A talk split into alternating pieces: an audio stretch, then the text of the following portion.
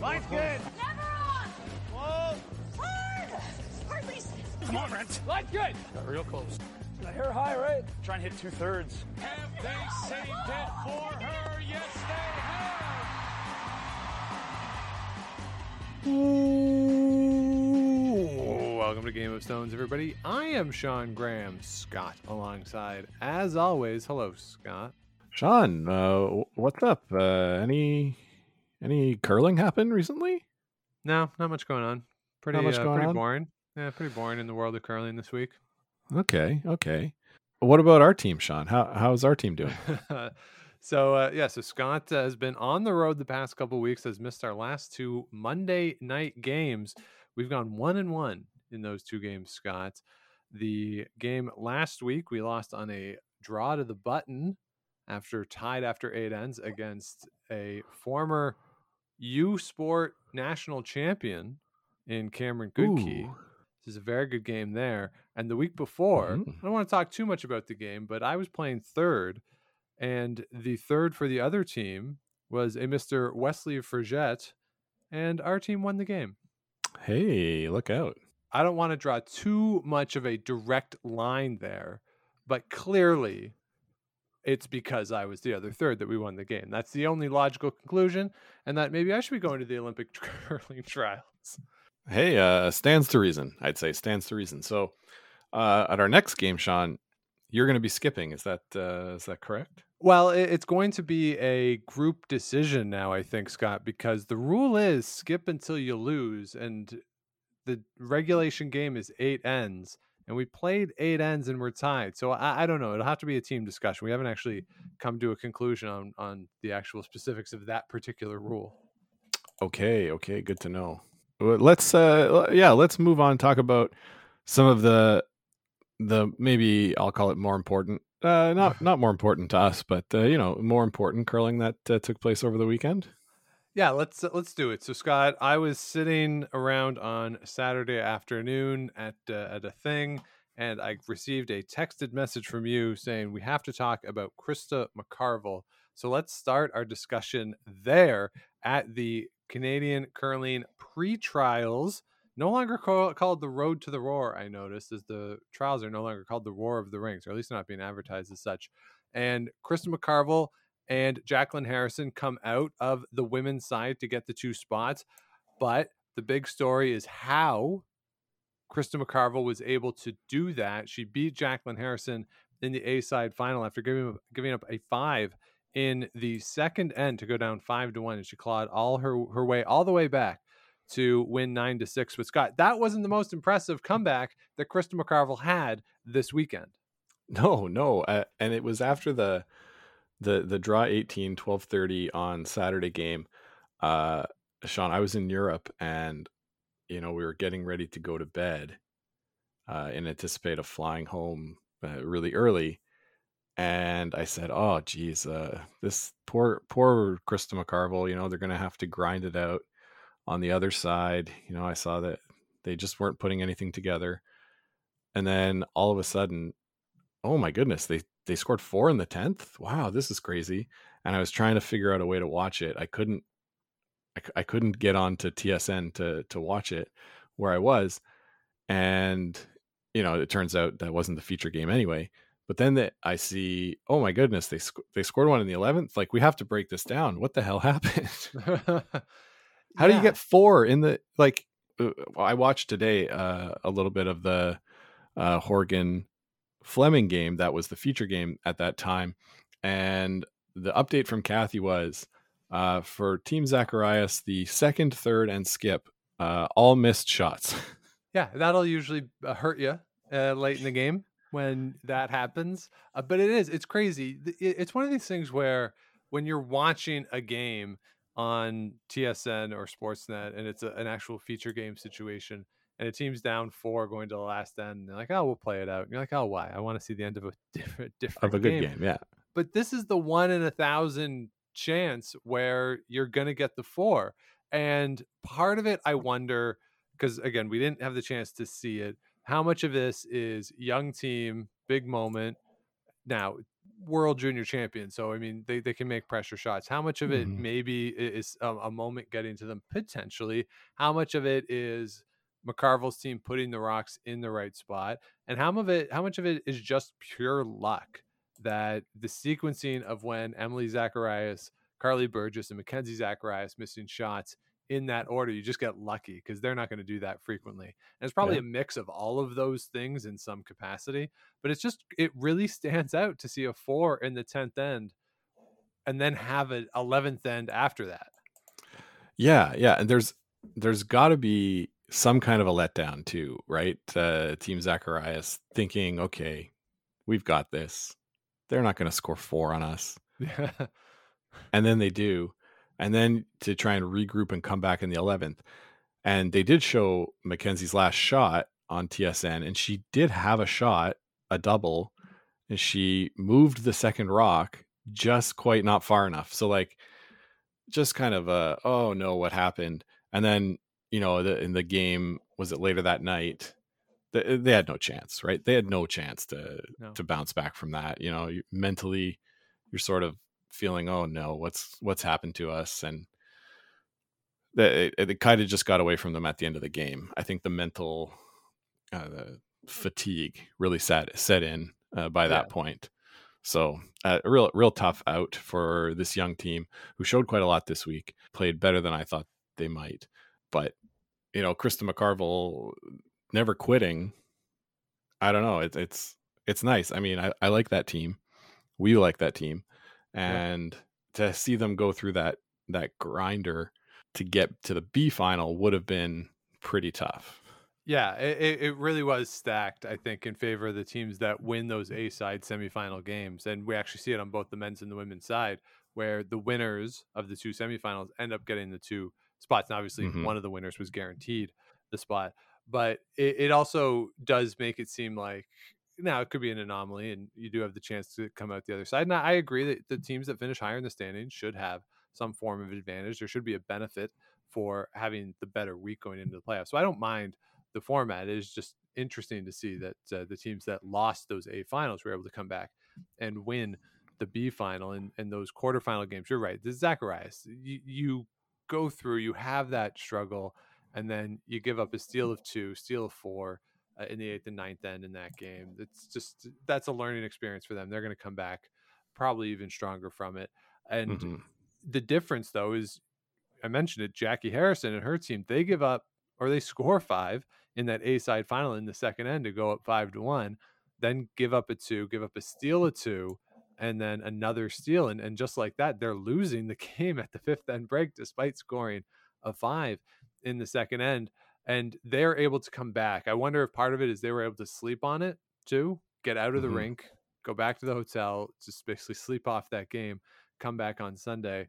Uh, but all credit to them and all credit to Chris McCarville's team. And, and Scott, we, we've talked about it so often on the show when they go to a Scotties in terms of just pure raw talent, we think they're as good as anybody else in the country. It's just the reps that they don't get because they don't play as much as everyone else on tour.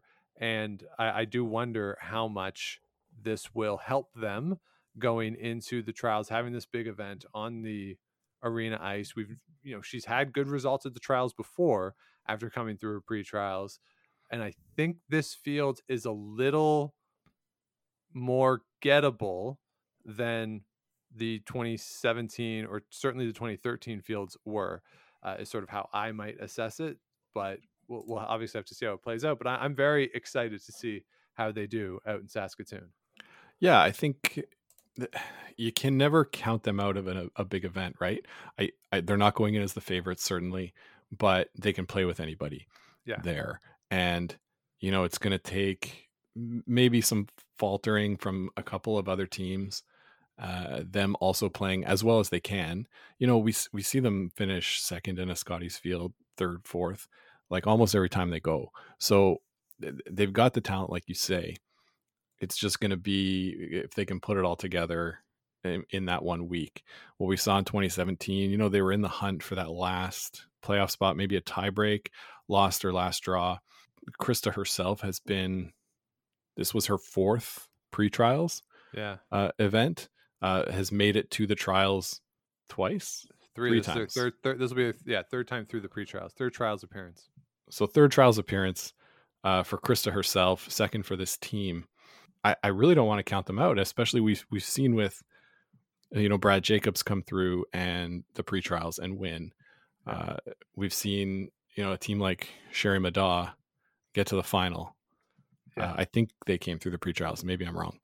The the Morris team. The the yeah the John 20, Morris team yeah. that was uh, sort of the the remnants of I guess it was uh, Jim Cotter's team, right? Yeah. they came through and uh, made the final there uh, in 2014. So, Yeah. yeah. it's definitely possible. Uh, they can definitely do it. Yeah. and I, I, I mean, I was just gonna look at the field for the trials right now, but uh, I, I think they've got as good a chance as anyone. Yeah, it's all the usual suspects who, who, who you would think were, are going to be there. But if you look back at the 2017 event, she goes four and four there. But as a team, they had the highest shooting percentage out of all the Mhm. women's teams during the week. And like with so many other times that we've seen them, she had a couple of tough losses early in the week. Now she won her first game, but lost to Casey Scheidegger in draw four, and then lost only by two to Rachel Homan in a 4 2 game. So nip and tuck. She can play with everybody there. It's, it's going to Yeah. be interesting. Now, again, short event. You can't get off to a tough start. You, you, it's hard to carry losses early in the week through this. Yeah. But it, it's going to be a lot of fun to see them there. And I think the Saskatoon crowd will get behind them a little bit. I think so. I think so. Yeah. Strange to see them wearing blue at this event. Uh, I was I was like, "What's going on? What team is this?" But uh, you know, they'll they'll in theory be wearing that same blue or maybe a different color because uh, we we heard with the last trials, Brendan Bottcher's team. I think the the teams that come through the pre-trials get the last pick yeah. of uniform colors. So you know, who knows? Maybe they pick a dark green to to come Northern Ontario proud. But uh, anyway, uh, the well, the other the other thing I wanted to say about uh, Team McCarville that I, when I was watching the games today, I feel like they they maybe all went to the same optician and got the same glasses, team glasses. I kind of like this. We uh, you know we talk about the, the uniforms for the teams. You know they've got to match. yeah. Let's let's match the accessories too. I thought that was uh, that was neat. Yeah, why not? Uh, we could add that to the World Curling Federation rules on uniforms. If, more than one player has to wear glasses, they must wear the same glasses. yes, yes. Which uh, yeah, I, I don't know. Uh, it might be tough given uh, you know you and me. My my prescription is much much much Yeah. much worse.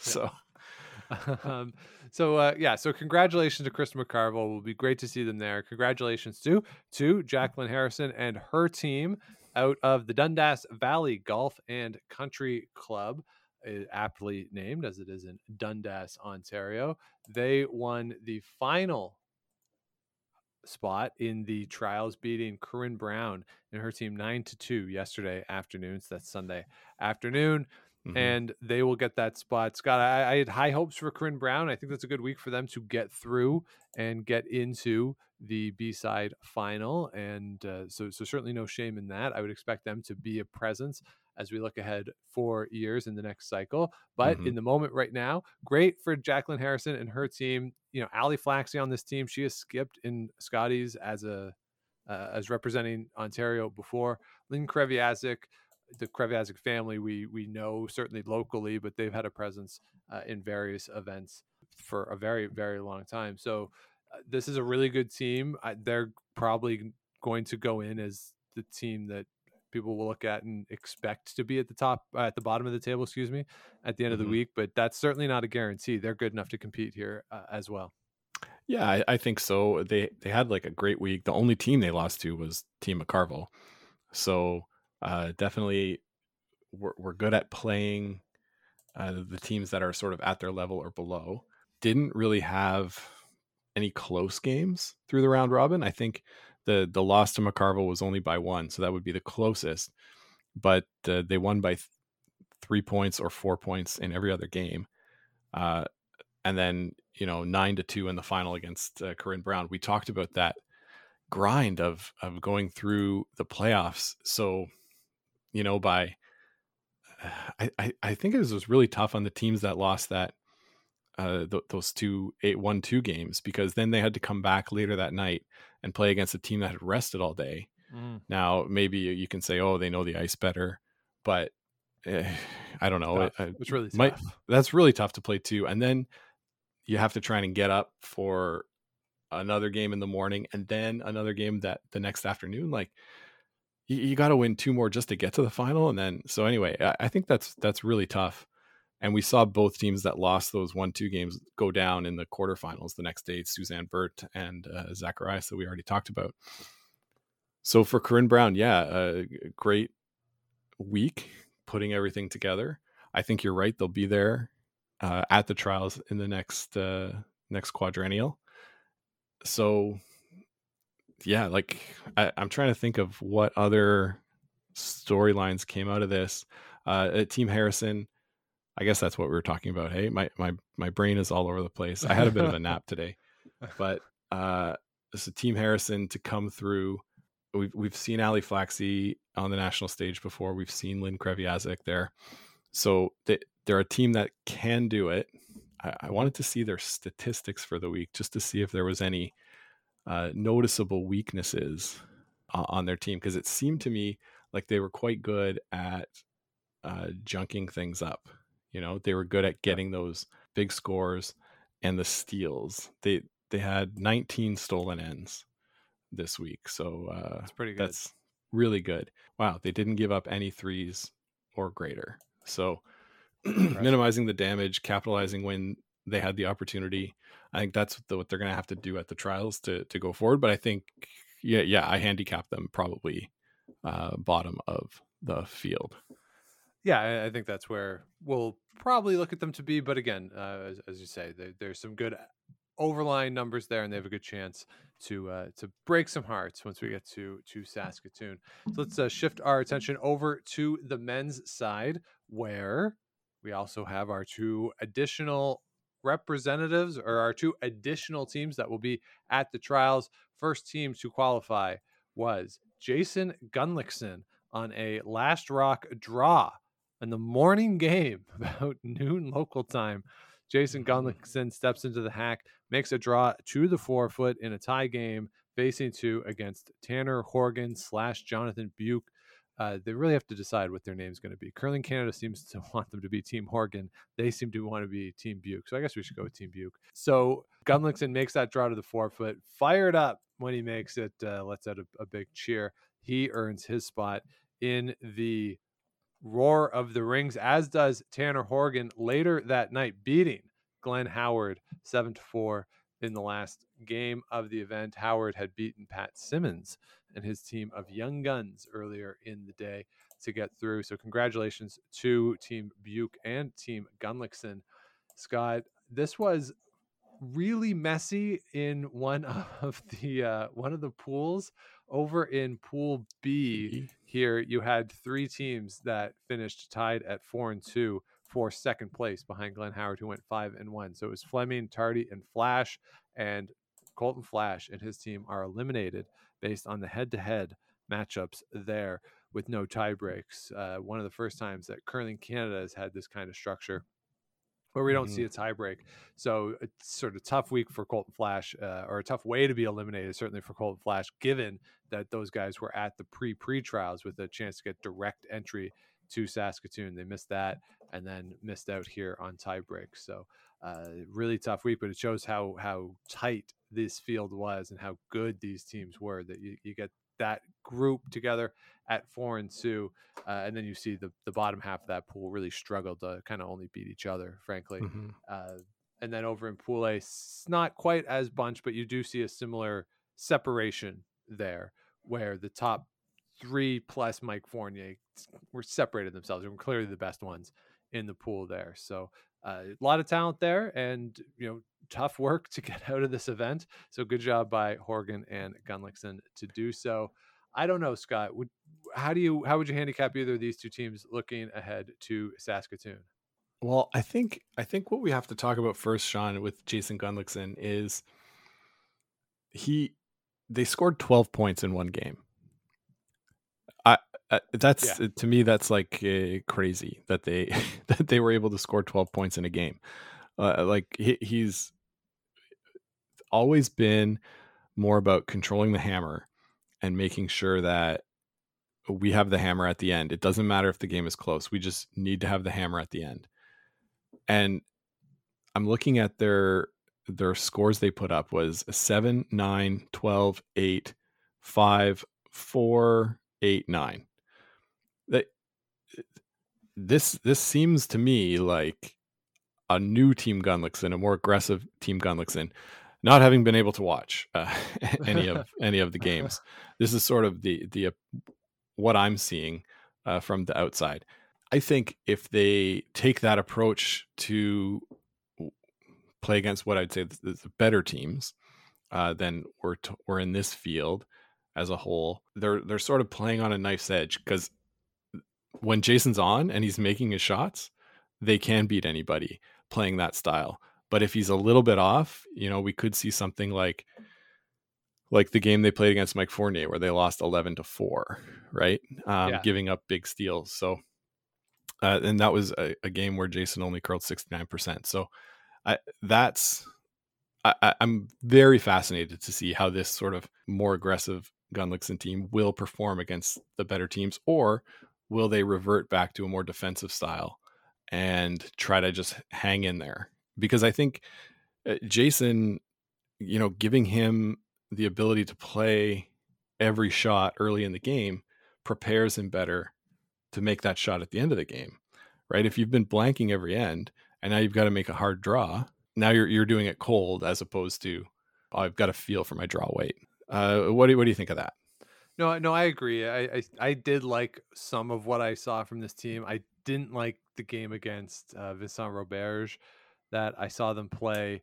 There was just too many little mistakes. There was moments where it's clear that they want to play the high hard one, and that's what their default is always going to be, and that's not necessarily wrong but sometimes it feels like their preference for that does lead them into trouble where drawing might be a safer play or even board weight sometimes can be a safer play so I, I wasn't overly thrilled with some of the things i saw from that perspective he only had the hammer in the first end twice out of the eight games Yeah. so we talked about that going into it he still struggled to get that early in the game and again for a guy who who is so key on maintaining hammer control I, I know you want it even ends, but you also don't really want to give it up in the first end uh, because you're not going likely to go through without any blank ends. So it's although that happened in the final uh, that that he got the spot in, but it's Mhm. one of those things where if you're going to almost punt on it, then sure, and but you have to make sure that everyone scores every end, and that's so hard with those teams. And what we've seen in the past at trials, and it was more noticeable in 17 than it was in 13, and it was more noticeable in 13 than it was in 09, is that these teams seem to get tight and they get more conservative in their shot calling, and mm-hmm. scores will go down. Mm. So if no one if the other side is less willing to match up with you and, to go with that and they have players who are more precise in making those high weight peel shots getting rid of multiple stones and the shooter at once it's going to be really hard for them to to pull that off so i, I frankly would expect them to have similar outcomes to what we've seen in the last couple of Briers Okay. Okay. Uh, looking at their their overall numbers on the week, they have 18 stolen ends uh, out Yeah. of 77 ends played. So that's that's like I don't think of Jason Gunnlaugson as uh, the team that's going to steal you to death. Now, Right. obviously, the the game against Glenn Howard, which we can talk about, where they they stole the last three ends or four ends uh, to to win that game. That was the A final. Just eh, pretty incredible, right? Like uh, I guess that wasn't the A final. That was the semifinal. Uh, but yeah, they they stole eight, nine, and ten to win. Yeah.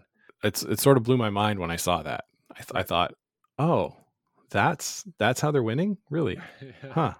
yeah. Like, I I just wasn't expecting it. So, yeah, if they can take this and transition it into the uh, the trials, they're going to scare some teams, right? Like, Gunner can play with anybody. You can. Yes. I'm intrigued by it. Yeah, so uh, it, it will be interesting to see them there and, and see how they stack up with the teams again who we've seen them play in the past couple of Briers. Uh, now, someone we haven't seen at a Brier before in a uh, on the team proper has been an alternate, but Tanner Horgan throwing the fourth stones. Yeah, and he was skipping too. So we got Tanner Horgan will be there, and his team with Jonathan Beuk, Wesley Forget, and Scott Chadwick playing out of Kingston. They are there, as I said, beat Glenn Howard in that last game. This is going to be new sledding for Tanner Horgan, and I, I think all these guys. I don't think any of them have ever been at a trials before, so they'll be coming in as the new kids on the block in that front.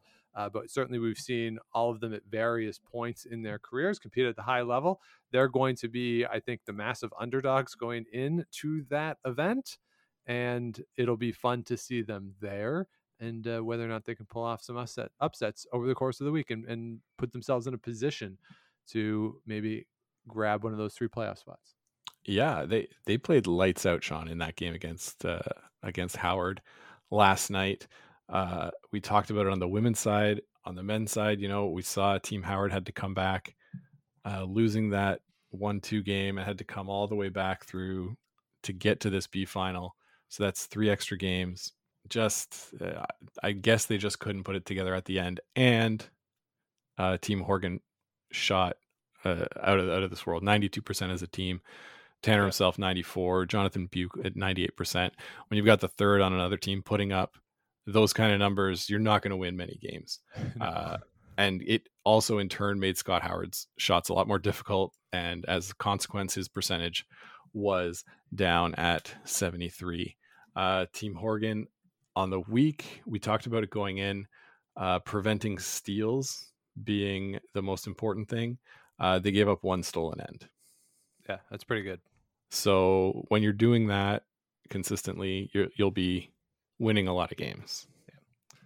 So, uh, so yeah, so if they can keep that up, you don't give up steals, you're going to win. So, see if they can keep that Mhm. up at the trials. It's going to be a little harder though at the trials. Yeah, yeah, some tougher competition, but you know this team they've they've got the parts there. Like uh, Yeah. it's just about putting it all together and uh, getting some reps. So I, I'm excited to watch them there. I I would also have been excited to see Glenn Howard just the the sort of veteran presence. I like watching their team, but uh, Team Horgan well earned and good to get a young team in there to get a taste and hopefully uh, build on this experience going forward for the next four years. Yeah, it's kind of crazy though that it, to me at least, in that Glenn Howard has done everything that Glenn Howard's done. I but I think this team has a better chance to win the trials. Not that I, I think not that I would pick them necessarily to win, but Glenn Howard would be good. It would be competitive, but these guys, you know, uh, they're more on the upside. And I, and I want to say something else too about Okay. Glenn Howard though is that Glenn Howard, that I, I've seen per, on the periphery. I don't pay too much attention to like Facebook posts and stuff, but that there's there's apparently a segment of the curling fandom that just wants him to retire and give his spot to younger players. My position would be if if Glenn Howard can keep winning, then Glenn Howard can keep playing until he he doesn't win anymore. Until he, Yeah. you know, if a young team wants to take his spot, beat him. Beat him, Yeah. And uh, as long as he's beaten you, then don't complain about it. That would be my position there. So Yeah, exactly. That's uh yeah, that's kind of like oh well, don't swing at a 3-0 pitch because you might hit a home run and like hurt our feelings. Well, if you don't want me to swing, throw a good pitch and I won't hit a home run, right? Or like, yeah, get get me out. yeah, get me out. Sports. That's it. Yeah. Oh, you're winning by too Uh, much. Yeah, no. yeah no so uh, so there you go so that's the ins and outs of the pre-trials event in liverpool. So as we said the fields are set for the 2021 canadian olympic curling trials. Scott let's shift our attention now over to what happened in beijing the wheelchair curl- world curling championship. Scott you were unable to join me for the preview of the World Wheelchair Curling Championship. Uh, so we didn't make picks for that, but your champions are China coming out and winning as the host team, beating Sweden in the final in an extra end. They were able to steal the win from the Swedish side. So Haitao Wang is your new world champion skip for the wheelchair discipline. Uh, big congratulations to Sweden, though. They were relegated in 18, didn't make it in 19, and had very strong finishes uh, last year, and then a silver medal this year for Sweden. So uh, a good job by them. And I think as we go into it now, Scott, China has won two of the last three world championships. And going into the Paralympics in March, we're going to have to be looking at them as the favorites for the gold medal as the host squad. Uh, this event was played, as we said, in the Ice Cube, which will host the curling and uh, all the curling disciplines for the Winter Olympics and Winter Paralympic Games in the new year. So it'll be a, a fun environment going in there with uh, you know, certainly during the Olympics, it'll be fun when the Chinese teams are playing. But now you got the favorites on the Paralympic side being the, the host squad. It's always fun when the host team has a, a really good chance to win a gold medal. Yeah, for sure, for sure. And we saw also, I, I listened to a bit of your preview, Sean. Uh, we saw a couple teams qualify to get into the Olympic field. Is that right? Latvia and the US? Yeah. So th- really, the only the the more I we released the show, and I thought about, I even cut some of the stuff that I said in the show. Uh, but really, the only possibility of a team in the field to not qualify uh, was the United States. Uh, Right. Really, it would. I don't think there was a scenario in which Italy qualifies, the United States qualifies, but somebody like Latvia is out because Estonia wasn't there. If Estonia had been there, the math would have been very different. Right. But since all those teams above the Americans and the Italians were also ahead of Estonia, Estonia was the one that risked dropping out. Okay. So the Italians had a tough week. They get relegated. They will not qualify or have not qualified for the Paralympics. The United States did stay ahead of Italy, so they do secure the final spot. Uh, and Estonia, who watched, I'm sure, with bated breath over the course of the week, the results of both the Americans and the Italians. So th- they are in despite not participating. So the field of 12 is set for the 2022 Paralympic Games with uh, Estonia on the points being the last entry, the, the 12th entry, and Italy not quite making it in. Right, right. So, congratulations to those teams. The United States had a great week, uh, eight and three. They beat Canada, I think, in the first game. I, Yeah. I think pretty fun event overall. Just one other quick note from the wheelchair event. In terms of points, we talk about, you know, obviously scoring more points than the opponent is better. The Chinese and the Swiss and the the Chinese and the Swedes were both plus 44 over the course of the week. And that's 13 points Yeah. better than RCF. Uh, and just an incredible efficiency in their ability to score and their ability to score multiples uh, throughout the course of the week. You don't see as many blanks in the wheelchair discipline as you do in the traditional four person game and, and their ability to maintain that dominance of the scoreboard. Very impressive. So they were full fare for that gold medal match. Congratulations. Uh, the defending world champions uh, from an unknown country, uh, they end up winning the bronze medal over the Americans, uh, who, as mentioned, finished fourth. So we would expect a lot of these teams, a lot of these lineups to be the Paralympic teams. Uh, haven't seen too many formal announcements, though, given that this just happened. So we'll see if anybody wants to rejig their lineups uh, and how it'll all play out. I, I would certainly expect the Canadian lineup for one to stay the same. I'd be surprised if there's a significant change there, but uh, we'll we'll have to see. We've uh, we've reached out and we're going to see if we can get uh, some more in depth coverage or discussion about all that went on in Beijing. So uh, keep an eye on the feed for that over the next week or so. See if we can get that one out to you uh, as soon as we can. Scott, let's also note that the United States, not only did they qualify for the Paralympic Games this week, they determined their mixed doubles representatives for the Olympic qualifying event, as the United States has not secured their Olympic berth in the mixed doubles discipline. And it's going to be Chris Plys and Vicky Persinger representing the United States at that last chance qualifier. Congratulations to them. It's uh, it's not the Hamiltons this time. It's it's going to be a new team, but uh, certainly we've seen both of them represent the United States before. Going to be a very strong team, and I think they'll be favorites heading into that last chance qualifier.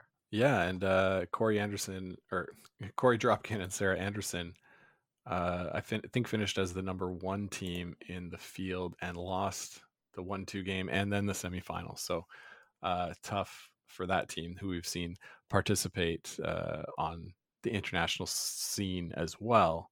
Holy cow! I'm looking at the standings now. Very very crowded field. Uh, John Shuster and and uh, Cory Christensen as well. Uh, you know, who I think got a bronze medal in 2019.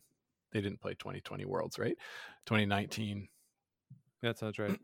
uh, yeah, just uh, ah, a, a, cool event that I seem to have missed. Uh, but yeah, they, I think uh, they'll be well represented by uh, Vicky and and Chris. Uh, a couple other things, Scott. Uh, the f- next Grand Slam kicks off, I believe, this week. Uh, so it's going to be another triple knockout format. Uh, the usual suspects are there. I don't know if anything has happened over the past few weeks to make us really rethink the field. This is really the last tune up before we get into the Euros, before we get into the Canadian Olympic trials, before we get to the American Olympic trials. Uh, this is the last big tour slam events before we get really into the the core of that Olympic qualifying season.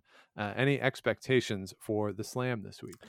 Yeah, I think it'll be fun to look at who is uh, playing well. You know, going into those trials qualification processes. Uh, we talked a bit before about how does it correlate, does it not? A slight correlation to how you perform uh, at the Olympics. Uh, so yeah. we'll see, you know, if the teams that are hot leading up to this are able to uh, do well at their national events. As we look at it here, it's it's one of these things too, Scott, where I'm I'm sort of struck as the discussion we had a few weeks ago. Like, does it really matter? And you know, as we said, Gushue won a couple in 2017 and and lost the semifinal of those trials. So it's yeah, it's hard to know what the correlation is, if if any. But it'll be it'll be fun to watch. It'll be fun to see if there are teams trying things, uh, trying to make changes. Uh, you know, what what things are they going to be working on uh, in addition to trying to win this event? Uh, so so it'll be fun. Uh, so just to run through the field really, really quick. Uh, on the men's side, it's the uh, we'll run through the first round matchups. It's Brad Jacobs against Braden Calvert. Tough week for uh, Calvert to go from Liverpool uh, out here to Alberta for this event. It'll be Mike McEwen against Peter de Cruz, Niklas Edin against Ross Whyte, John Epping against Glenn Howard, Bruce Mouat and Ross Paterson, Brendan Bottcher and Yannick Schwaller, Brad Gushue, Jason Gunnlaugson, Kevin Koe, and Matt Dunstone over on the men's side. On the women's side, the first round matchups are Tracy Fleury against Corryn Brown, Alina Kovaleva against uh, Team Gim, uh, Jones against uh, Kim, Fujisawa, Kelsey Rocque, Hasselborg against Shori. I think that's a new addition from the last one. Homan against Duncan, Anderson against Rana Tirinzoni against Walker. So a couple changes in who is there, who's not there, but usual suspects. This should be fun uh, to see how it all plays out. Similar structure as the last one, triple knockout format into the eight team playoff. Scott, do you want to make picks? Do I ever, Sean? Uh, it's it's all about picking the right teams at the right time. Are are you going to write this down for me? I can I can write this down, yes. Okay, let me think about it a little bit more. Uh I don't know. Uh are we picking one te- one team? How many teams are we picking? I think we did 4 and you pick your winner. 4 and the winner. Yeah. Okay. On the men's side. Yeah you know what? Give me Gunnlaugson coming off this uh, pre-trials. I think they're uh, they're playing well. Okay. Give me them to make the playoffs. Give me Gushue because he always does make the playoffs. Yeah. Uh, give me Team Bottcher. I guess one thing we didn't discuss was Team Bottcher confirming Canada's yeah. Uh, spot in the World Championship. Uh, so give me them, and give me Dunstone and I'm gonna pick Bottcher as my winner. Okay, and you got Bottcher to win. I'm going to go with Bruce Mouat because obviously, uh, and I'm going to pick them to win. You know, until they don't win, I'm just going to keep picking them to win. Uh, I will also go with Nicodine, Kevin Koe, and Peter DeCruz to make the playoffs for me. And then over on the women's side, I am going to go with Hasselborg, Homan, Anderson, and Tirinzoni with Anna Hasselborg winning. Sean, did you just pick the top four teams in the world? Yeah, I did. Okay, cool. Uh, give me, uh, you know what? I'm gonna go a little off the board here. So I'm going all in on on Korea. You're taking the Korean contingent. The Korean contingent uh, in this field. Give me Tracy Fleury and Peterson uh, with Fleury winning. All right, back to back for Tracy Fleury, according to Scott. If it ain't broke, Sean, don't. Yeah. Why fix it? Yeah. Uh, so one other piece of news, Scott, you did mention. Uh, yes, we did forget. Uh, congratulations to Team Bottcher and to Curling Canada for coming through the Americas Challenge, going four and zero against Mexico and Brazil. Looked like it was a good event out there. That uh, they sold it out, at least for the Canadian games.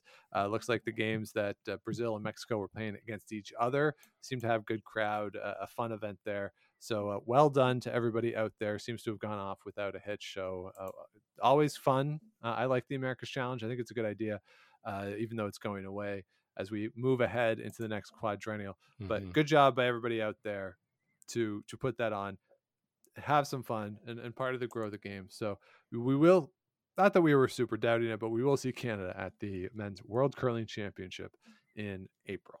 Yeah, Sean, I love getting the press releases from Curling Canada um, for everything, but having them they they really spun that last that last win for Canada as boy, this one was way closer than the rest, but it was 10 to 1. Like I can I can understand okay, um, Brazil played a lot better uh, than they did in the first game. Sure, that makes sense, but it, yeah, don't tell me it was don't tell me it was close. Like no, no, but I, it was fun to get some updates from people in the building. I know yeah. Dee on Twitter, she she was posting some updates, certainly on Friday night uh, when when I was really watching it, and we've seen some videos. Uh, the game on Saturday afternoon between Mexico and Brazil, I saw a lovely double for two. Uh, that I believe the Mexicans made. So uh, there's some good shot making out there, and uh, just just a cool event. So uh, so again, last time we're going to see it, but who knows? Maybe we'll see those teams in that uh, Pacific, whatever it's being called. Yeah, Continental event. Challenge or the Continental event. Yeah, yeah. Uh, which does lead us to just the final quick piece of news is that the Pacific Asia Curling Championship kicks off next week. Mm-hmm. So that is another one to keep an eye on for World Championship qualification and looking ahead into the Olympic cycle uh, for this year, how those teams are going to do in in, uh, in that regional championship as we get set for. Uh, first the, the pack and then the Euros. So it's going to be a, a jam packed month of November with those regional championships leading into as well the Canadian Olympic curling trials, the American curling trials. Some other countries have have events that they still have to do. Uh, just a jam packed schedule moving ahead, and we will be here for it all, Scott. It's uh, going to be a fun month. It's going to be really fun, jam packed with curling. I'm back in Canada, and I'm looking forward to it. All right. So if you don't want to miss any of that, please do subscribe wherever you get your podcast. Do the likes, ratings, comments, all that good stuff. Helps us grow. Uh, let other people know what we're doing. Just keep the show growing. Keep us moving along here through this Olympic year. And do follow along on social media at Game of Stones Pod on Twitter and Instagram. And do visit us over at GameOfStonesPod.com. You can find all of our past episodes there, plus a link to the merch which all of the proceeds are going to the Sandra Schmirler Foundation and Food Banks Canada, with us matching the proceeds as well. And there was a, a story last week on the National about uh, food banks, the demand for food banks going up uh, as we head into the winter here, and uh, some concerns about being able to meet the demand. So uh, we will continue to be to matching certainly. Uh, so just a, a, a concern around the country it, it seems so uh, mm-hmm. always always happy to help in whatever small way we can here through the show. Uh, of course, if you want to let us know what you want to hear on the show, please do reach out. Game of Stones podcast at gmail.com or through any of those social media channels. Always love to hear from everybody and let us know what uh, is on your mind as we head into, again, a very jam packed month on the show. So, Scott, you are back in the country. You are still, I assume, slightly on European time. We play a 8:45 p.m. Eastern time game this evening in a couple of hours. Uh, if you're the third, are you going to be in any condition to actually give me sound advice if I'm skipping? Well, Sean, I uh, I took the day off work. You know, Uh-huh. I, I made sure that I wouldn't be pushing myself too hard on the, the first day back, and uh, I had a nap between two and about three thirty.